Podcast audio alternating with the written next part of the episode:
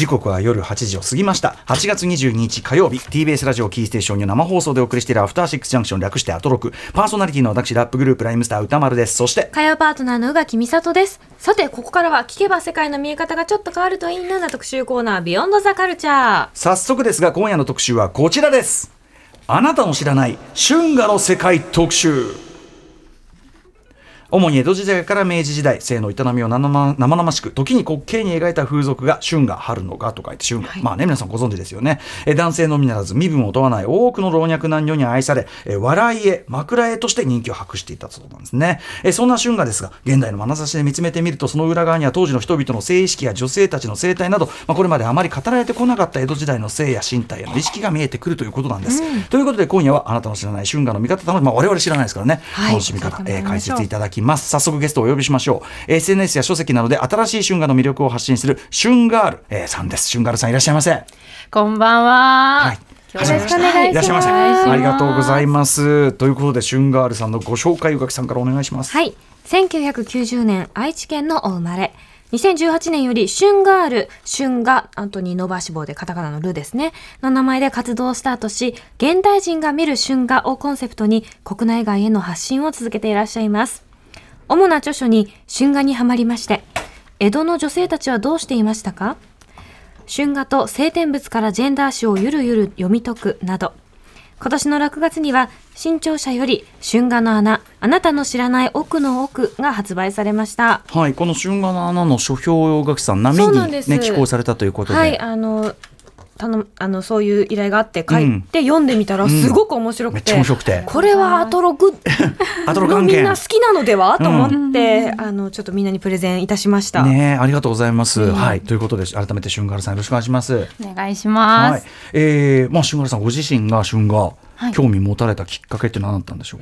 あの私高校生の時にあの携帯電話持ってた時に、あのネットの記事であの北斎が書いた「アマとタコの春画がすごい」みたいな記事があって、何気なくリンク踏んでみたら、もうなんか女性がこう裸体で寝転んでて、大きなタコと小ダコがこう絡みつくっていうの有名なねはい、春画があったんですよね。であの今それまであの少女漫画とかその現代的な漫画しか読んだことなくって、なんかそういうの動物が体体に絡みつくみたいなそのこの世にこんな性表現があったのかみたいな衝撃が走って、そっからもうずっとちょっと忘れられなくって。でもうなんか春画をその2018年ぐらいにちょっと勉強してみたいなと思って、うんうん、はいもう高校生の時がきっかけでした、ね、じゃあまずはめっちゃ面白い絵の表現っていうかそうですね。感じとして。江戸時代とか全然その浮世絵とか知らないけども漠然となんだこの表現はっていう衝撃でしたね。うんうん、ねでもそのタコとの絡みからで入って、入っていくと、うん、とんでもねえ表現さらにその先にめちゃくちゃ広がってたってことですよ今回のご本読むと。いやそうですね。もうなんか馬と恋する男性性の物語とか、うんうん、もうなんかもう全然もうなんだろう人間の欲求ってすごいもう底なしだなっていう衝撃でした。うんうん、ねいや、はい、僕らも僕もだからこれ今回の春画の穴読んで、はい、あの春画のイメージとしては当然あったんですけど、うんうんうん、こんだけ多岐にわたるっていうか、うんうんうん、あのこれだけこう多様な想像力とか、まああと世相の繁栄とか、うんうん、なんかこれだけいろんなことが書かれてるもんだってなんなら漫画の原型本当にねそうですよね。みたいなもんであるってことあんまり分かってなくて、うんうん、めちゃくちゃ面白かったです。ありがとうございます。勉強になりましたしね。はい、はい、でまあじゃあどんどんどんどん旬が調べたりとか、はい、あと実際に手に入れたりとかっていうことですかね？そうですね。あの本当に最初はなんか絵ってそのなんだろうこう裕福な方の余裕のある人が絵を買うっていうイメージだったんですけど、うんうん、ですよね。でもなんかそのネットオークションでその5000円ぐらいから気軽に買えるものだったりとか、うん、そうなんですよね。地道に探してみるとの安価なものからもちろんそのなもう何億円ってするものはね、ピンからキリまであって、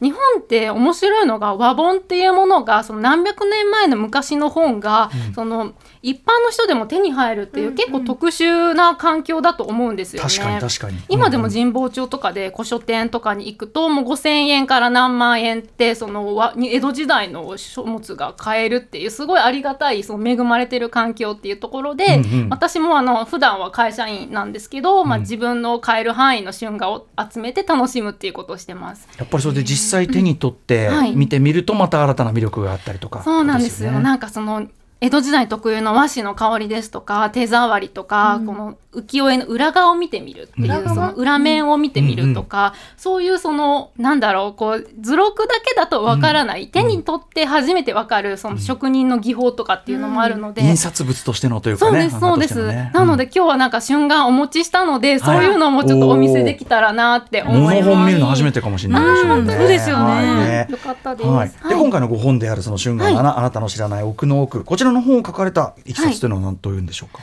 なんかその2018年ぐらいに私が独学で春画について調べた時っていうのはその書店にその春画の本が並んでるのかどうかっていうのも知らないとこからだったんですけど、うんその研究者とかコレクターの春画の本っていうのをいろいろ読んでいくとそのおおらかな性愛の時代っていうのが江戸時代だったとか、うんうん江戸時代はあの女性も積極的に性を楽しんでいたっていう、うんうん結構その。うん幸せな前向きなその世界みたいなものをこう前面に語ってくださってたんですよね。うん。でなんかそのそこで崩し字その江戸時代のその読みっていうものを自分で読んあの勉強して自分で実際に春画とか江戸時代の書物を読んでみよ。に横にこう書いてあるセリフみたいなの書いてあるわけミですよね。みたいにうねうねね、書いてるんあれはこう要するに漫画で言えばこう、うセリフ吹き出しに書かれてるセリフだったりするわけですもんね。そうですそうです、あれがなかなか最初読めなく、うんうんそうですよね。そうなんです。でこういろいろ自分でいざ読んでみると春画ってそのおおらかな性愛の世界っていうのだと思い込んでたんですけど、ん。実際読んでみるとその女性は生まれながらに淫乱な性を持っているっていうちょっとネガティブなことだったりとか、うん。うん。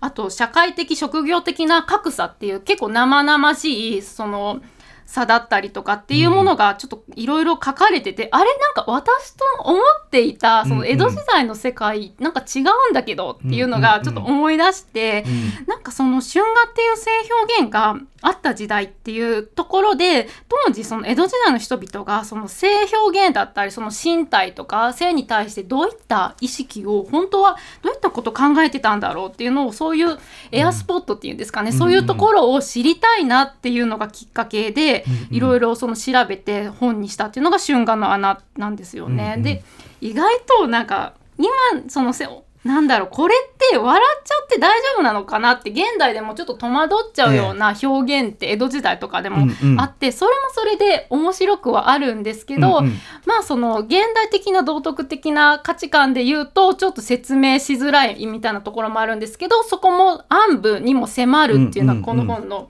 ポイントだったりもします。それこそその性暴力的なことが描かれている中で、それをかまあどうその描いているかっていうのを今までの解釈だとその例えばある種こっちの道徳の方に寄せて解釈もされてるけど、でもこれ笑い絵として消費もされてるってことは、ね。っていうあたりがねすごく、なるほどなっていうかそりゃそうだなっていうね冷静に考えて、うんそんなユートピアがいきなり江戸時代にあってっていうのがまずおかしな話で。そうですよね、うん。なのでなんだろうその今まで語られてきたところではまた別の角度から春画っていうものをなんかその当時の医学書だったりとか当時の性に関する裁判記録とか、うんうん。そういうものも引用しつつ当時の性の意識っていうものと一緒に春画を見てみるっていう新しいその春画の鑑賞本でもあります。そういうでも学術つまりそのこの番組でもちょいちょい扱ってるんですけど、そのはいある作品があって、それの芸術的な価値とか文脈みたいなものは研究されてきても、それの受容詞っていうか、それがどのように受け入れられてどういう文脈で作られて受け入れられて消費されてきたかとか、当時どう解釈されてたかって、意外とそこの観客論というか、消費者論というか、そこは進んでないって話ででもそれ込みじゃないとそれって実は本質わかんないよねって他の分野でも結構この番組でしてる話なんですけど結構そういう研究っていうかその領域に踏み込まれてるなって僕思うんですけど春ガルさん。あそうですねその現代的な楽しみ方っていうのはもちろんその春画を知らない方たちの導入っていうので今も昔も変わらないよねっていう楽しさももちろんあるんですけど、でも当時の人がそういう目線で見てたのかとかこの差別的な絵はなんか当時はやっぱりその性に対するその抑止力にするために描かれたんだとか書かれてるといやでもこれちょっと人をなじるようなそのそのニヒルな笑いみたいな表現も入ってるからやっぱりこれって結局春画って娯楽本っていう側面が強かったんじゃないのかなみたいな。まあなんかその今までとちょっと違うようなそうん。の私の発想みたいなところもちょっと盛り込ませてもらったり。はい、してます。はい。だから今まで何にせよそういう春ガルさんみたいな視点での体系化された研究みたいなのがあんまりな実はなかったっていう部分ですよねやっぱね。そうですね。やっぱり春画っていうものがどういうものか知らない人に説明しようと思った時にそのやっぱ怖いものネガティブなものから発信する方っていないと思うんですよね。うんうん。やっぱりその春画というものをこう広く広めようと思った時に、まあ、こういう幸せな性愛のメッセージとかそういうところの方がやっぱり皆さんこう抵抗力がないというか、うんうん。壁を取っ払って、うんあすごい楽しく見ていいんだっていうところがあるんですけど、うんまあ、その2015年から大規模な春画展っていうのがあって春画っていうものが芸術的な側面が高くてそういうわいせつ物じゃないみたいなところが広まってきたところで、うん。春画っていうもののおおらかな性愛っていうものをずっと突き詰めていくのって今のその性のその価値観っていうものが変わってたき来た時代にとなんかなってくると、うん。ずっとこのメッセージ性っていいものとして伝わっていくんだろうかっていうようなちょっと立ち返りもあって、うん。うん。2015年からもうだいぶ経った今、うん。うん。新しい春画の見方っていうのがあってもいいんじゃないかなっていうところで、はい。はい、当時のその性意識をその今ちょっといろいろ記録から調べていって、うん春画とともに見せていくっていうことをやってますね。はい。まさにちょっと今日はそういう視点からのはい。春画の見方、解釈の仕方っていったあたりをね、はい。伺っていきたいと思いますので、はい。お願い春画さんよろしくお願いします。お願いししま。ます。す。After Six Junction. 時刻は8時12分。生放送でお送りしています。アフターシックスジャンクション。この時間は、あなたの知らない春画の世界特集。ゲストは SNS や書籍などで春画の魅力、楽しみ方を発信している春ガールさんです。よろしくお願いします。お願いします。さあということでいってみはいましょう。、今夜は2部構成になっています。前半は知っているようで知らない春画の基礎知識について、そして後半は春画から見えてくる女性たちについて。はい、ということで、えー早速まず最初の項目に参りましょう。知っているようで意外の知らない春画の処方の処方。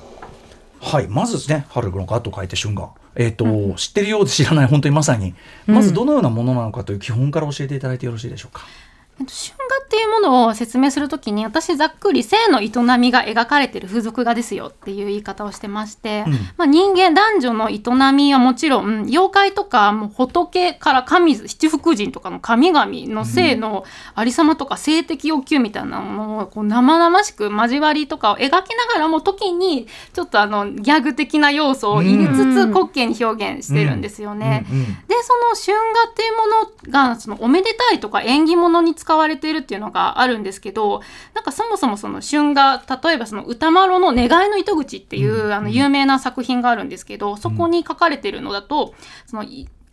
よく使われているのが神話が引用されてるんですけど、イザナミとイザナギがあの玉をかたどったあのうん。美しい矛で国生みをしたっていう神話があると思うんですけど、それと一緒のようにあの名もなき男女がこう相合い傘でこう二人でこう交わり狂うようなことってもう同じようなものなんだよ。同じぐらい尊いことなんだよっていうようなメッセージ性があってそのうん。もう男女の営みも万物を創造するうん。うん。おめでたいものっていうこう和合っていうのがありがたいものっていうメッセージをこう前面にうん。押し押し出してくるんですけどでもこう今で言うとその男女の営みが素晴らしいとか、そのそのなんだろう男女が営みによって子孫が繁栄することをこうありがたい大切なことって全面的に現代で素晴らしいものですよってうんうん言って、うん、そうだよねって受け取ってくれる方もいれば、うん。そうかな、いろいろ言っていい？と思うんだよね それこそね女性っていうのに、うんうんうん。その後継ぎを産,、ま、産んでいただくというそういう、うんうん。まあ、出産という役割をある種押し付けて、うん。それだけが良き生き方であるかのようなっていうようなね、うんうんうんうん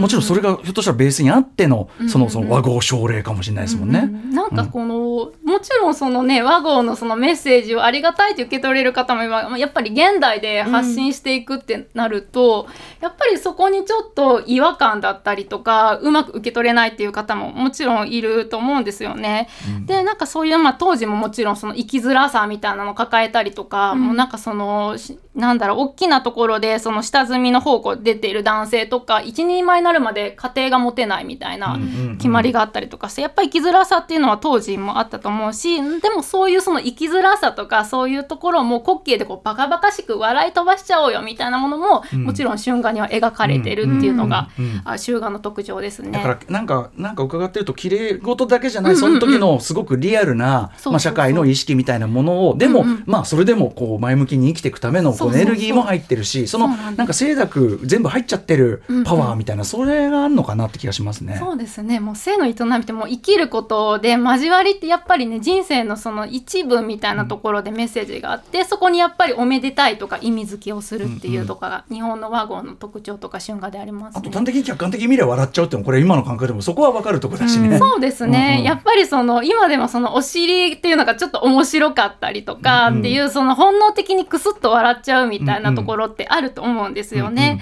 なのでそういうのも春画でちょっとクスッと笑っちゃうみたいなのがあるって、その本能的な笑いのところもあるのかなって。ねうんうんだから今の越章漫画みたいなその後のね、っていう完全に春画の系統なんだなっていうね。だからやる気満々のああいうこう表現とかって、うんうんうん。もう本当に春画の先にあったもんなんだなって感じすごいしますね、なんかね。そうですね。なんか SNS とかでも春画の解説とかしてみるとなんか今も昔も変わらないよねみたいな、そういう、うん。うんうんありますね。まあそのだからいい意味もあれば、うんうんうん。それこそ後ほど出るかもしれないけど、なんかおじさんの言ってることってマジ変わんねえのなみたいな のとかも本当出てきますもんね。いや、本当になんかもうなんか最近の若者はっていうの文言が江戸時代にも。けしからん。みんな言ってたんだと思けいましからしたもんんって言いながら興奮してるっていうね。そうやだ。うん。変わんねえなみたいな感じがありますよね。うんありますあります。春画ってこうどうやって流通してたもんなんでしょなんかそのもちろんその狩野派の絵師み絵師さんとかがその上級の武士さん向けにその描くこともあったし、あとあのなんだ嫁入り道具、まあ、位の高い娘さんだとその、うん。奉公に出たりせずにあのもう若い時にもう、うんあの嫁入りに行っちゃうんで、うん。まあ、殿ごとそのお夫とどういう営なこういうどういう行為をするんですよみたいなものを絵巻物で見せるための嫁入り道具としてそういうあのか描かれたりとか。それこそだからいいものですよって書かないといけなかった事情の一つですよねやっぱりね。そうです。なんか、うんそのやっぱ怖いって思うと女性がその拒否してしまうと、うんうん家がそこで途絶えるっていうその家としてのその恐れみたいな目的もありますしたし、うんうん。あと貸本屋っていうのがその出入りしてましたので、うんうん。もうもうなんか落書きとかもうちょっと折れたりとか。やば そうなんだ。してるようなもうなんかそののもう安くでもまあうんうん。安くてもこう安、ね、いや人気の小説読みたいみたいな、うんうん。ね人もいたと思いますし。その落書きがも見てみたいな んか大学学のデータベースとかでもその当時の江戸時代の人が落書きしてる春画とかありますあります、えー、どんな落書きしてるんですか？もうなんか生々しくリアルに世紀を描いたりすればそのもう、もうなんかあれあれあれさなんかもうやめておくれよみたいな セリフ書いてんの？そう筆で書いてたりとか 会話をすね。書いたりとか。バカですね。いいね、うんうんうん。それが大学にみたいな。えそうか。じゃああのそういうあのお金ないような大使は貸本で借りたりとか。貸本で借りて、うん。もう期間になったら返すっていう、うんなんかいろいろまあ用途とかもね、うん。別様々でしたし流通もいっぱいありました、でもやっぱりそういう、なんていうかな各こう階層にもうんうん。うそれぞれ用の春画があったってことですね。じゃあね。そうですね、まあ、肉質ってなると自分のその趣味思考に沿ったものもあれば、まあ出版物ってなると大衆に受けるものっていうもので描いたり、出版物ってことは版画で大量生産する。どんぐらいすられたんですかね？なんかそのやっぱりベストセラー本とかになるともうめちゃくちゃな量すりますよね、うん。その版木で何枚もするあの錦絵とかカラーのものだと版木でするんですけどだんだん枚数を減らしてコスト削減しながら、ちょっとあの粗悪にはなるんですけど大量に吸ったりとか売れないとやっぱり貴重本ですよね今。あ今そうか逆にね。逆に。さっき僕レコヤ言ってましたけどやっぱり売れなかったやつすっげえ高くなったりしますからね。それですそれですやっぱり。価値流通しないから。うんえこれはあの名だたる浮世絵師たちも当然書いた作品、まあ、さっきの北斎とかもそうですけど、ってことですよね。そうですね。浮世絵師の他にもなんかやっぱ春画って私性の営みっていうので言ってるのでもうあの江戸時代のその神社の柱に書いてるような落書きも私は春画だと思うんですよね。なんかそのね一般の人が書いたって春画には変わりないし、うん、もちろん狩野派のそのもう上級武士向けにもうね御用達みたいなものもあったし、まあ、誰が書いてもまあ楽しく書けばまあ春画っていうことで。だから僕もそのだから名だたる浮世絵師が書いてるのは知ってたけど、書いてたものが、まあ、有名なそのタコとかは知ってたけど、うんうん。こうあこんなん書いてんだみたいな。これ教科書載せらんないわみたいな。ね。全然ありますよねやっぱね。やっぱ有名なも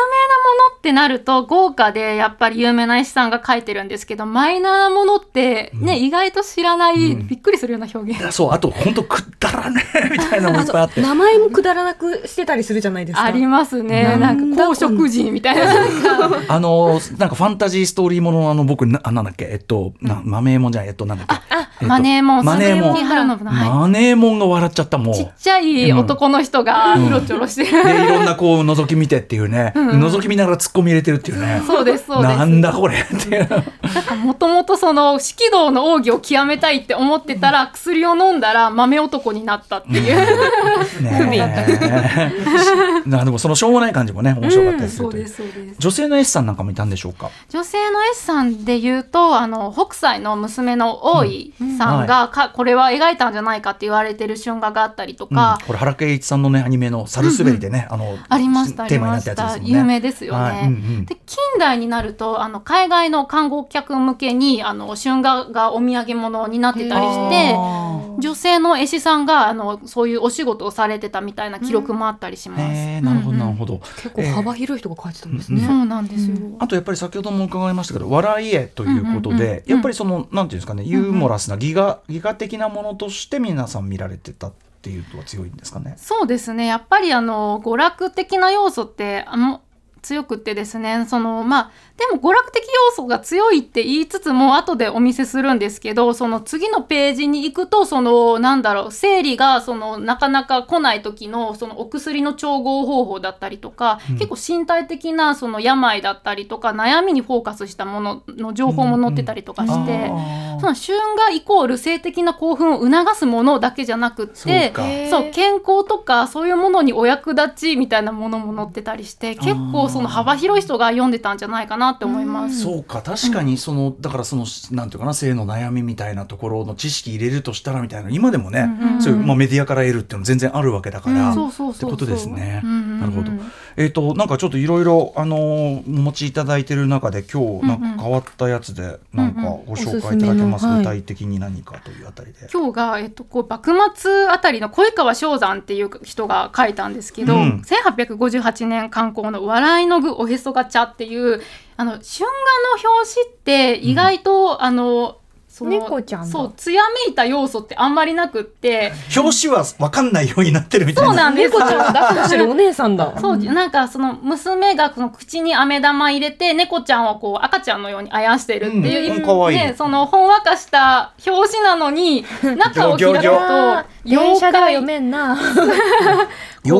妖怪妖怪、あのこうボボドンっていう名前の妖怪なんですけど。そうか。もうなんてつまりそのもうまあ自体がこう正規になってるというかせ体自体が正規みたいな。そうです。なんかそのなんだ百物語ってあったじゃないですか、ええ。怖い話、はい。じゃなくてあの女性器のことを昔ボボって呼んだんですけど、これ百ボボ語りをしていたらボボドンが本当に現れちゃったよっていう。それ今のその AV とかが文字り系のやつやったりするじゃないですか。ね。それに近いようなやつってことなんですかね。そうですね。百ボボ語りっていう。あのバカです。バカバカしいですよ、ね、えもうバカじゃねえのみたいなえでもこれはある意味そういうこう、女性のそのなんていうか性欲みたいなものに男たちがやられちゃってるみたいな絵ってこと？これって。これはなんかそのなんだろう100なんうんそうですよね。なんかこう女性のそんなにボボが好きなら 見せてやるよぐらいの感じお化けが出ちゃったっていう。でなんか逆にそのもう怖い怖いって言って腰を抜かす男性だったりとか、うん。もうなんかこういろいろ会話が書いてるんですけどえそりゃ春画って本当にめちゃくちゃテキストが入ってるんですよね。そうなんです、実は言葉が。うん。う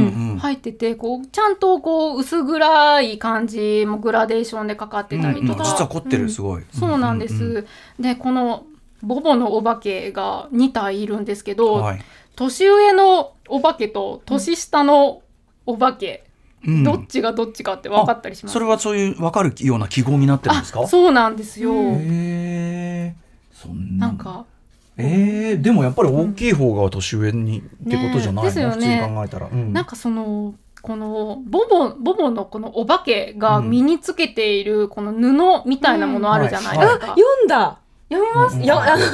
ご著書を読んで、はい腰巻きの色のあ腰巻きの色がそう。書いてあったなってことを今思い出しました。うんうんうん そうです。赤みたいな。おっしゃる通りです。あのこの浅黄色ってまあ水色のような腰巻きって、うん。年上のまあ、ん。年が上の女性が身につけて、黄色って赤色の腰巻きって、あの若い女性の象徴でもあるんですけど、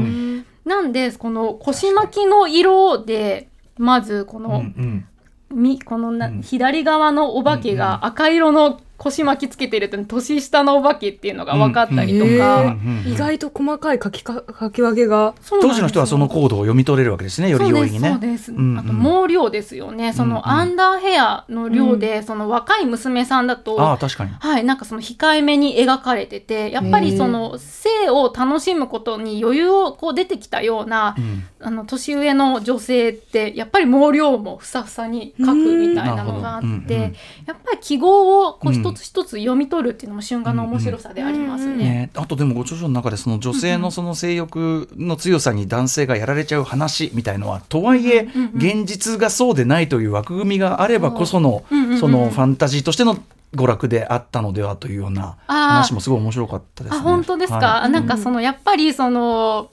性のその強い並々なる性欲って一個うんうん。春画の中で笑いのキーワードってあるんですけど、なんだろうその男性の強い性欲でその女性が痛い目を見るみたいな表現ってあんまりなくってどっちかってただのただの嫌な現実だろうそうなみたいな。んですよ。うんうんでなぜか女性の強い性欲で男性がもう勘弁してくれみたいなもう女は嫌だみたいなその、うんこうなんか逃げていくみたいなその笑いの表現ってあるんですよね。うんでなんかその八犬伝で有名な滝沢馬琴先生が書いて、あの書物で書いてた「一人考え論」っていう書物で書いてたのが、そのものあの表現っていうのは転倒の世界ってその転ぶに倒れる転倒の世界だっていうので、うんうん。やっぱりわ悪者がこう高い声でこう悪事こういうことをしてやろうガーみたいなのをこう舞台上で言ったりとか。うんうん。まあ、男性が演じる女方の人が、うん。もう現実でやるとそんななよなよした女の人いないよっていうようなしなだれかかって男性をこう言い寄るような表現って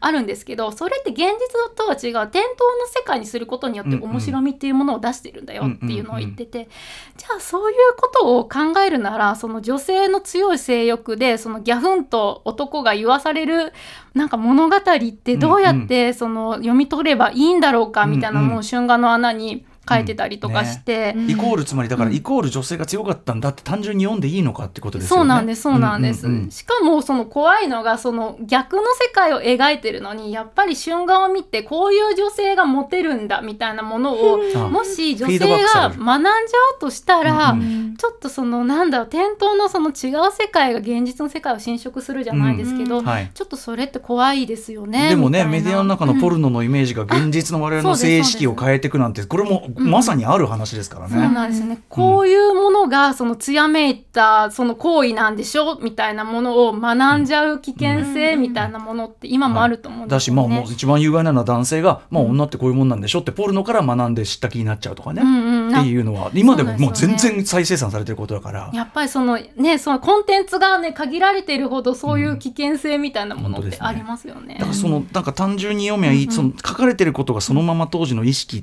ていうか、でも今の我々を置き換えても分かりますけど、うんうんうん。考えればだからすごくそこもすごい鋭い指摘だと思いました。うん。なんか結構執筆の時にもうあの頭沸騰しそうでした。うん そうか。えー一方で春が、はい。えっとお守りとしても使われてた例があるんですか、そうですね。あのなんだその研究春画の研究者が書いてたんですけど日中戦争に行った時に、あの兵士たちが春画を玉よけっていうその縁起を担いで春画を持ってたっていう記録が本当に書かれてて、へーって思ったりとかあと面白かったのがそのたまたまその火事になった家から春画だけがあの焼けずに残ったっていうのがあって、うん。パワフル。そうで、火事よけってまあ商売につなげちゃうんですよね、うん。すぐに。なんか春画が火事よけになるよみたいなので、そういう売られたりとか、まあ春画よく濡れるみたいなところから、うん。そういう火事に強いっていう、もうそういうまあ縁起です。ね。本当にはなるほどね。そんなことないけど、うんうんうんうん。あの結構縁起を担ぐの好きじゃないですか。はいはい。はい、うんうんうん。そういうのがあったりとか。ほどね。そうかそうか、ん。そういう例もあったりしましたね。ね。あとはね先ほどもちょろっと出ましたけど、やっぱり印刷として、印刷物としての面白みというところですかね。そうですね。今日いくつか春画お持ちしたんですけど、うん。なんかそれは当時のものなんですか？これは。そうですね。あのすごい、めちゃミントコンディションじゃない？今もお渡ししたのが恋相撲っていうシリーズなんですけど、うんうんあの斜めから見たりとかしますとちょっとぷっくりしてません？太もものあたりとかがうん。ちょっと膨らみがなんて言うんだろあったりとかちょっともっちりした女性の柔らかい表現をちょっと凹凸を出しうんて、本当だ、うん、決め出しって言われる技法なんですあけど。本当だ。ううちょっとその部分だけ浮き上がってう。る、そうですよね。輪郭線がこう、うんうんうん。彫ってあるというかなんというか。へー。すごい。なんかその例えば江戸時代に夜そのやっぱりこんなきね今みたいに明るさがないってなると安どんの明かりを頼りに春画をこう見たりすると、やっぱり今よりももうちょっとこう,、うん。こうねぷっくりと女性の膨らみが表現されてたりとか見やすかったと思うんですそうよ。へーかその立体感みたいなものもよりそのそうだよねそっちのあれで、うんうんあとまあ触覚も当然ね、そうですあったかもしれませんしこねんなに鮮やかに綺麗に残っている。すんごい綺麗でした。なんだって思いまなんかお渡しすると「えこれってコピーですよね」っそうと思って。言われることあるんですけど「こんな綺麗なん。いだやこれ江戸時代のです」みたいなす状態がいいとそれぐらい。うん。やっぱあの日本日本の和紙って丈夫なんですよね。あなるほど。うん。そういうことか。そうありがなんです。とうございます。貴重なとはいえ貴重な。ありがとうございます。はい。ありがとうございます。はい。で他にもおうん。見せするんですけど、なんかこういうえっ、とこういう遊女と、うん。これあの梅光ネアの春風っていうあの当時の人気な小説人情本のこの糸と半次郎がこう交わっているんですけど、うんこうなんだろうこう襟のところがちょっとキラキラしていたりとか、はいはい。銀釣りって言われるような本当だ。へー。あの金属の粉。はそうなんです。金属の粉でこうキラキラにするような、へえ。そんな技術もあるんだ。そうなんですとかあすごいとですね、えー相撲もおかしいね バカ。ねこれ今お見せしてるのがこれあの天才北馬っていう方絵師さんが描いたものなんですけど、狐剣って言われる、まあ、じゃんけんみたいな遊びなんですけどあの豆版って言われる大きさでしてこれ小さい春画なんですけど、あの大小の暦が描かれててあのうん。今あの今と違って暦単位暦っていうのが使われてて、小の月が29日大の月が何月何月って決まってて30日ありますって決まってるんですけどここにあのカレンダーみたいに2月とか5月とかっていうのが隠されてたりとかしてこういうものをあの年の初めに交換したりとか。へえ、なんなんだその 春画を交粋なんだか換したりなんだか。とか今今年の暦でございますみたいあななんだよこれ。ね粋なもんだねなんつってね。な そうなんです。気が利いてるねっつって。うん、うん。はいはいはい。こういうものもあったりとか。うん。あと掲載衛線っていう方のこれ春画なんですけど、まあ、屏風にこう漢文が書いてるのかと思いつつこれも正月とか3月とか暦がうん。書いて大の月は正月と3月と5月とみたいなものがなんでこうなんだこう謎解きみたいな要素もあるんですよ、うんうんどこに暦があるのかなみたいな要素もあったり、なんかそういうこう一つの表現の中にこういくつかこうレイヤーがある感じってすごい江戸のうんうんうん。うんなんかこうエンタメの域っていうかうんうんうん。江戸江戸っぽいなっていう感じがするなんか。ですよね。うん。もろに書かないっていうか。うんうん。情報もいっぱいあって。ちょっとねこう艶めいた表現っていうのも春画の一個面白み出たりしますよね。なんか分かるやつは分かるように書いてあるよみたいなねその感じが。で当時の流行してたあの見せ物でラクダっていうのが人気だったんですけど、まあそういう当時のラクダうん二コブラクダだ。そうです。こういうものが書いてたりとか。でもなんかやっぱ生き生き伝わってきますね当時の連中の感じがね。ううんんいいななんなんかかねクスッと笑っちゃうような。そうなんか同じラインで笑ってたんだって思いました。そうそうそうそう。あとやっぱ印刷技術めっちゃ高度だななんか。すごいですよね木版画って忘れちゃいますよね。うん。はい。といったあたりでまあ春画の基本聞いてまいりました。それでは次の項目いってみましょはい。春画に描かれる女性像って一体どんなもの？うはいちょいちょいね今までも話してきましたけどどんな感じの女性像が描かれてきたかというあたり春画あるさんぜひ教えてくださいはい、あの春画の穴でもあの書いたんですけどあの女の嫉妬っていう、女のし抱く嫉妬心っていうのが結構江戸時代の書物とか見ると、女が嫉妬するっていうのはいかにその家を滅ばす滅ぼすほど恐ろしい行為であるかみたいなものが結構書かれてたりとかして、うん。で反対にその男が嫉妬することはダメなことだっていう書物ってほとんど見つからないんですよね。ええ。なんか女の嫉妬心は悪であるみたいなものが切々と結構書かれてる教訓書みたいなものがあって、うんうん。なんかなんで女だっけ？みたいな疑問もあったりするんですけど、でなんかそのどれぐらい嫉妬が悪だったのかっていうとなんかそのベス当時めちゃくちゃ売れたベストセラー本で、あの枕文庫っていうものがあるんですけど、あの他の本でもめっちゃ売れたわあの本って後日談書かれるぐらいの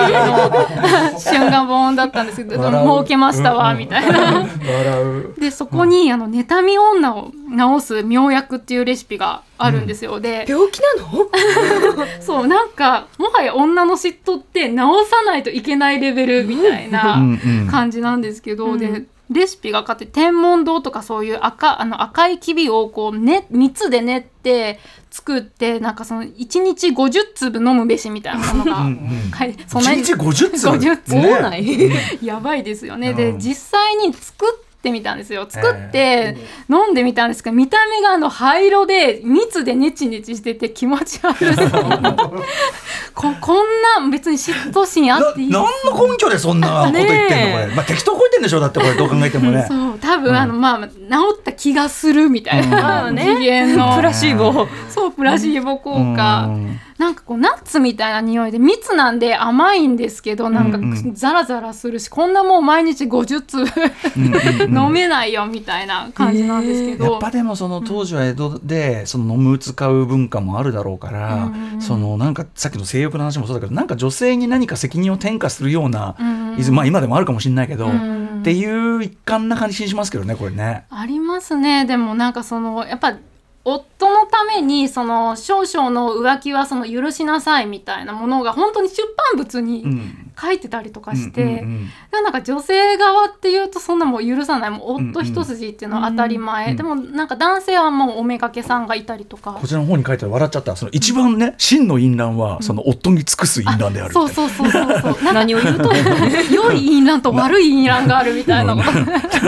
カじゃねえのみたいな。まあね笑っちゃったけど。かでも当時の人はそれを読んであそういうもんなんだって思ってまあどこまでマニュ受けてたかわかんないよ、僕だってね今のその週刊誌のさおじさん向け記事とかさ、うん。ばっかじゃねえのって思いながら読んでるわけだから、うん。どのぐらいかわかんないけどねそれはね。そうか。うん。そうなんですよね。ででもなんか、その結構その女性の嫉妬ってそのめっちゃ悪いものってすごいもう何の本を読んでも書いてるのにその女鏡秘伝書っていう結構あの江戸の初期の,、うん。あの教訓書女性に向けた教訓書があるんですけど、そこには妻が夫に対して嫉妬の気持ちが全くないっていうのも良くないことって書いてその嫉妬はダメってなんかそのねあのいろんなその古典を引用しながら、ね、あの江戸時代ずっと言われてたのに嫉妬しないのも良くないことだよとかって書いてて。多くを求めすぎだろ まあ気を引くテクとしてのっていう感じですかね。そうそうん。可愛い嫉妬はいいよみたいなことですよね。そうなんですよ、うん。なんかおなんか夫に興味がないって思われるから良くないよみたいな、とかその遊女のテレンテクダっていうものが記された「なにわドラ」っていう書物があるんですけどそこではなんかそのもし客が遊女に嫉妬心を抱かせたいためにあそこの遊女めっちゃ美人だったわあっち行こっかなみたいなことをこう言ってきたらそれにあえて乗ってあげてじゃあもう好きにしなさいよみたいななんかあえてやきもちのふりをするみたいなものが書いてたりしてそれが男が喜ぶらしいんですよ。恥ずかしくないんかそれ読んだってみたいなまあでもねなんか今のキャバクラとかでもあるテクニックかもしれませんそれはね。そうでしょうね。うんそうかそうか。でもなんかこれ一個取ってみても、そのなんていうか女性がかんなんていうの今に比べれば解放されててっていう、っていう解釈ではねちょっとやっぱやりきれないところがあるっていうかまあでもすごい生々しいハウトゥー的な、今の割としょうもなめな週刊誌とかにも書いてありそうなことでもあったりとかね。そうですよね。ねまあ嫉妬も用法量要領を守って正しくお使いくださいみたいな感じ。そうそう。うん。はいはい。他に、えっ、とそういう女性の描かれ方注目してるあたりどのあたりでしょう？えっとその女性の生理っていうものも結構江戸時代ってあの、イマジナリー江戸とか私よく言うんですけど、ええ女性江戸時代の女性は妊娠ばっかりしてたから生理があんまりなかったそっととか。犬猫じゃねえぞ。そんなわけねえだろ。ありますよねとかその頃の人はなんか月経をコントロールしていたみたいなそうそうそうそう。人間なのかそれと思いながら読んお手だりしますよね洗いでそう全部出せてたから、みうそたいなうんうん。ありますよね書いてあるあるんだ。うんええドン引きなんですけどそれはイマジナリーね。あくまでイマジナナリーでございますイマジナリー江戸みたいな。そんなことねえよというのが残ってるってことですね。そうですね。その江戸時代の整理ってあの月に水って書いて月水って呼ばれてたりしたんですけど、うんうんもう遺書とか民間留保とか読むとその月その月水が来ない時の対処法っていうものがちゃんと書いてたりとか、んうん。その女性には生理痛っていうものがあるあるんですよって書かれたりとかしてだからその医者はちゃんと生理痛があるっていうのはちょっと知ってる医者もいたでしょうし民間療法を見てもその生理が来ない時はこういうものを飲むといいよみたいなものがあ書かれたりとかするんでその全く女性がうんうん。生理に対して悩みがなかったわけじゃ絶対ないと人思うんですよ、間の体変わってねえよみたいな。そうそうそう。んんん。でなん当時なんてねそのやっぱり生理の期間休めた女性もいるでしょうしでもまあ農作業期間だから休めないって女性もいたでしょうし。そう。でなんかそのやっぱりその江戸時代のそのさっきも言ったんですけど春画の書物ってその体に関する情報源みたいなものもうんうんうん。いろいろ書いてまそうか。して。だからちょっとなんかその大っぴらに聞いて回るわけもいかないようなやつを書物から得るみたいなのやっぱありますもんね。そうですね。やっぱりうん生理のことってねやっぱ当時大っぴらに話せなかったと思うんですけど、うんうんこの「実語教絵章」っていう幕末ぐらいの春画の本にあの当時の生理のお手当ってお馬って読まれたんですけど、うん。お馬の折り方っていうこの生理のうんそのあお手当のもののつ、よ折り方ですね。はあ。当時やっぱり生理用品って販売されてるものではなかったうんうんうんので、作るしかない。作って？そうなんです。その多分お母さんにそのお教えてもらって作ったりとかまあ、こういう書物を見て、うん。あなんか生理のお手当ってこういう風にするんだって、ね、めちゃくちゃ切実な本だなこれ。うん。女性もいて実際にこういうお手当とか再現してみたんですよ。あそれ作ってみた？作ってみたんですけど、うん。和紙？うん。当時のお手当もちろん紙を直接体の中に詰める方法もあったりとかこう外にこうくるっとうん体に当てるっていうので、うんこうもうふんどしみたいな。そうなんです小寄りで再度止めるんですけど、うんうん。どう考えてもずれるし、絶対に嫌だよ。ね、漏れるしかゆいし、もうね不快度マックスですよね。うんうんうん。なんかこういうその当時のもの実際に私も使ってみたりとかして、なんかあのどれぐらいこのなんだ不便さがあったのかとかこういうところは逆に便利じゃなかったかとか、うんうんうん。そういうものを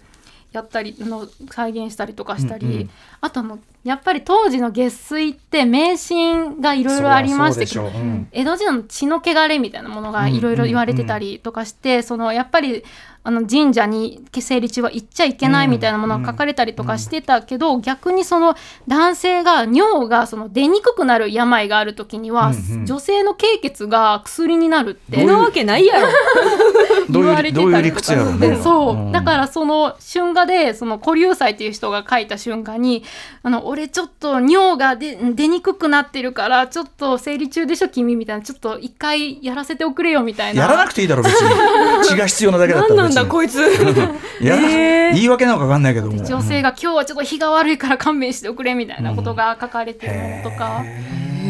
そういうもの。まあでもなんかその汚れ思想とのもう裏返しで、まあまあ魔力的なというそうかそうそうなんですよ。ことなんでしょうけどね。そうですね。やっぱ汚れって言われるぐらい、まあ、パワーでもあるんですよね、うん。やっぱりそういうところで薬になったりもしました、ね、いやそれもまあ、さっき言ったそのちょっと能天気なユートピア的江戸像とはやっぱりちょっと違うっていうかね、当たり前だけど、うん。ん。ってことですよね。はい。さあそして、えーとまあ、今まで江戸期までの話を伺ってきましたけど、意外と注目されない明治になってからも春画というのはうんうんうんいっぱい作られたんですね。そうですね。あの意外とその明治期の春画ってその図録とかで特集されなかったりとかして、うんう逆に江戸時代の春画ばっかり皆さん知ってるんでそれやっすけど、ぱ浮世絵の流れで来てるからそっちは評価しやすいけどみたいなあるんでしょうかね。やっぱ明治期って生々しい表現が多くてそのやっぱ妖怪とかええ七福神の交わりってちょっと笑えるけど、ええ要は要はよりはっきり具体的なポルノになってきたっていうか。そうですね。よりその性的な興奮にフォーカスするもの表現が強くなってくると、うん。やっぱりみんなで楽しむものではなくなってくる。一人で楽しむものになってくる、あのあと江戸的レイヤーじゃなくなってきてるっていうか、むしろもうもろになってるっていうか、うん、なので結構隠されなんか絵師も特定がしにくくなったりとかしへてー。逆に分からなくなってきてるんでなんか私が描かなきゃみたいな謎の、使命感でも本当にここら辺はちょっといいよいよあんまり体系化っていうか研究もそんなに進んでない感じなんでしょうかね。そうですね。あんまり書物もなかったりとかするんですよね。で、うん。今回その江戸時代から引き継がれた御家さんみたいな春画ももちろん明治期にあるんですけど、うん。そのなんだ明治期でその代表的に描かれたって言われるとその従軍看護婦と女学生の春画っていうものがやっぱ江戸期にないものってして特徴的はすごいモダンな感じするよ。新しいうん職業とか立場の人ってことですよね。そうですそうです。近代国家って感じするような、ですよね、うん。いきなりめ、うん。ね江戸時代江戸じゃ見かけない女学生の春画っていうものがあるんですけど、これ女学生と灰殻っていう灰殻とも読むんですけど、あの当時あの灰西洋風の身なりをした男性灰殻っていうんですけど皮肉ってあの何なの燃やした時の灰にタバコの吸い殻の柄で灰殻って皮肉って、これ要するに空っぽみたいな意味？ですかね、うんなんかちょっとこうあんまりポジティブな意味じゃないそうですよねなんですね。う薄っ。ぺらみたいな意味なのかな、うん、なんも残んないみたいな。そうなんですよ。そういう感じか。でもそれがまあ後にハイカラなんかね。そうちょっとおしゃれな感じに、ね、ハイカラさんが通るようになっちゃって元はそうなんだ。そうなんでじゃあそういうこうじゃあ今っぽい男今っぽい女の子。あそうですそうです。でやっぱり女学生も最初からそのなんだろうもてはやされてたわけじゃなくってやっぱり女あのなんだ今まで着物を着ていてそのちゃんと毎日髪を結ってた女性が袴を着て髪を下ろして大きいリボンをつけてるっていうだけで、やっぱり当時の人って受け入れられないんですよね。ちょっとその。カチンとくる人もいたってことですよね。そうなんです。袴はめっちゃ動きやすいわけですもんねそうなんです、でもなんだろう男が着るものだろみたいなその男女の別があるのに、なんで女が男のものを着るんだっていうそのとか、なんで女がそんな学校に通って勉強するんだっていうような、うんその気に入らない、その男女の別があるんだからそこ区別して女は女らしくしろよ みたいなところで、はい。やっぱりその日本の将来の母となる女性たちがこんなことではダメだろみたいなもう新聞記事が出たりとか気に入らないっていうなんとなく気に入らない。いやこれもうねこれがすごい完全に今も同じことやっとるやんって感じ、とにかくおじさんは若い女が気に入らないけど気になってしょうがねえみたいな、だってさ自転車なんか乗りやがってみたいな。あ れ笑っちゃった。何がわかんねえみたいな。自転車なんか乗りやがってけしからんみたいな。そうそこみたいな。あってそうやっぱり低層低層って言われるからほっとけばいいじゃないっていうのなんですけどやっぱりそういう新しい女性のその身なりに性的な興奮っていうものをこう見つけた人々っていうのがやっぱり春画を求めるわけですよね。うんうん。でそういうものに応えるように春画描く絵師さんたちがこう女学生と灰殻の春画っていうのでこう電車の中でイチャつく男女っていう春画を出して全てがモダンですね。だから当時からすればね、うん。けしからん奴らだからそういうこともするだろうみたいそうな。そうそういう。風な、もうなんかそうけしからんって言いつつなんか興奮してるんですよね。ね、そして相相変わらず色とか印刷すごい綺麗、その綺麗ですよね。そのハイカラ兄さんの巻いてるマフラーなんかなんかグラデーションになってて紫の、うんね今見てもめちゃくちゃ綺麗、でやっぱり腰巻きが赤いのか？そう赤い腰巻きをちらっとちらつかせつつちょっとこう手を入れてそんなこんな場所でやっちゃいけませんわみたいな感じでちょっとたしなめるみたいな感じでこうキョロキョロしながらイチャつくみたいな、うんまさに風俗画というかね、う んそうです。当時の流行行を描いているっていう面ものが。白い。これ女学生。あとかいわゆる、まあ、当時の看護師さん、そうですね。看護婦看護師さん、うん。もう一枚持ってきたのが、うんうん。この従軍看護婦。当時の,、まあ、あのあえて時代的な考慮をして看護婦っていう言い方させていただくんですけど、まあ、あのこういうあの軍部あの当時やっぱり軍部で女がその戦場の地でその、ね、救護なんてできるのかみたいなところってやっぱりあったんですよね。でもその明治期に入ってその、まあ、あの多くの女性がその私たちが助けたいっていうので応募が殺到してでそのやっぱり女性たちが働いてくれたおかげでその当時の戦場の地でも兵士たちを助けれる力があるって女性たちに証明したっていうのは明治期の従軍看護婦ってすごい功績で称えられたりしたんですけど、やっぱりその、ね、時代の流行を追いかけるってなるとそういう看護婦の姿をした女性たちの性的興奮を、ね、催す、ねうん。人々っていうのも当然現れるわけですよね。うんであの今お見せしているのが看護婦と軍人っていうえ春画なんですけどまあそのね負傷したねひげ生えてちょっと弱っている男性をこうなんだ体も癒すけど心も癒してあげるみたいな、うん。その 結構そのまあ男性の妄想が強めのええそういうええ。春画っていうものも、まあ、未だに一大ジャンルなわけですからね それはね。そうなんです。で、うん。なんか春画によってはその国民を増やすのですみたいな国民を増やすためになんか私と交わってくださいって看護婦が兵士に言ってるような結構女性の産む性みたいなものを結構強めに強調しているものとかはい。うんあったりして、ななんだろう看護婦のなんかそういうイメージをその性的などうしても興奮につなげたいっていうはい。ものが結構あったりとかして、でうんなん。か富国富国強兵のその時代と梅を増や増やすよっていうのは完全に裏表なもんとして、だからポルノ的消費されるもんだけどそこにものすごい当時の、なんていうの良きとされるうん。イズム、その明治の政府がこう国民に思ってほしいうん像みたいなものがちゃんと反映されちゃってる感じ、そうなんですよね。それがこう、ポルノといえど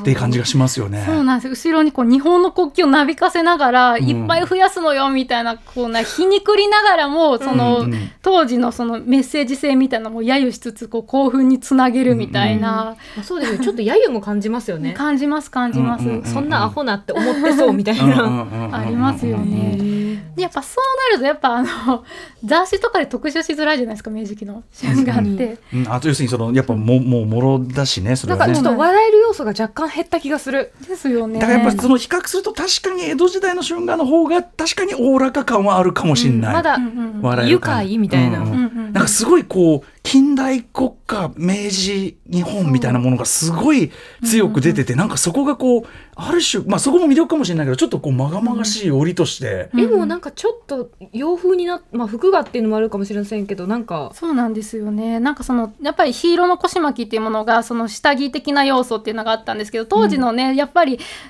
ね兵士たちを運ぶのにこんなね赤いヒーローでの腰巻きで、まね、あれいけないっていうのがあってこういううんうん。なんか本当はドロワースっていうような、うんうん。こういうあの桃引きみたいなそうなんです、うん履いてたんですけよどまありリアリズムな絵もある、そうなんです。どっちが選ぶべきかっていうとやっぱり腰巻きっていうのがあって、まあこういう、なんだろう当時のちょっと現実とはかけ離れた瞬間っていうのもうんうん。あったりします。まあそれもだから今時のね AV とかでそのそんな下着着てるわけないっしょみたいな ファンのとかと近いのかもしれないですけどね。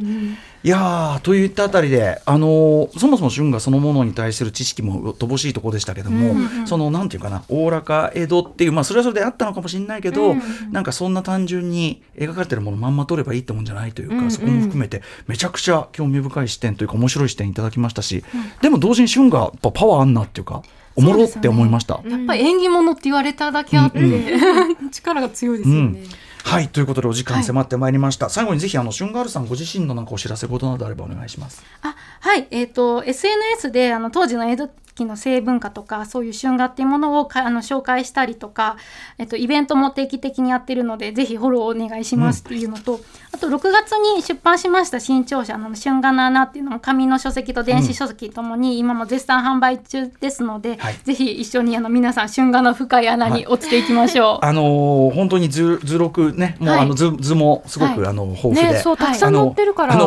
とてもじゃないけどほ他では出せないようなやつとか。あとでも本当あ俺あのさ並んでなんかあの男たちが朱地肉林の前にこう並んで待ってる、正座して待ってる図とか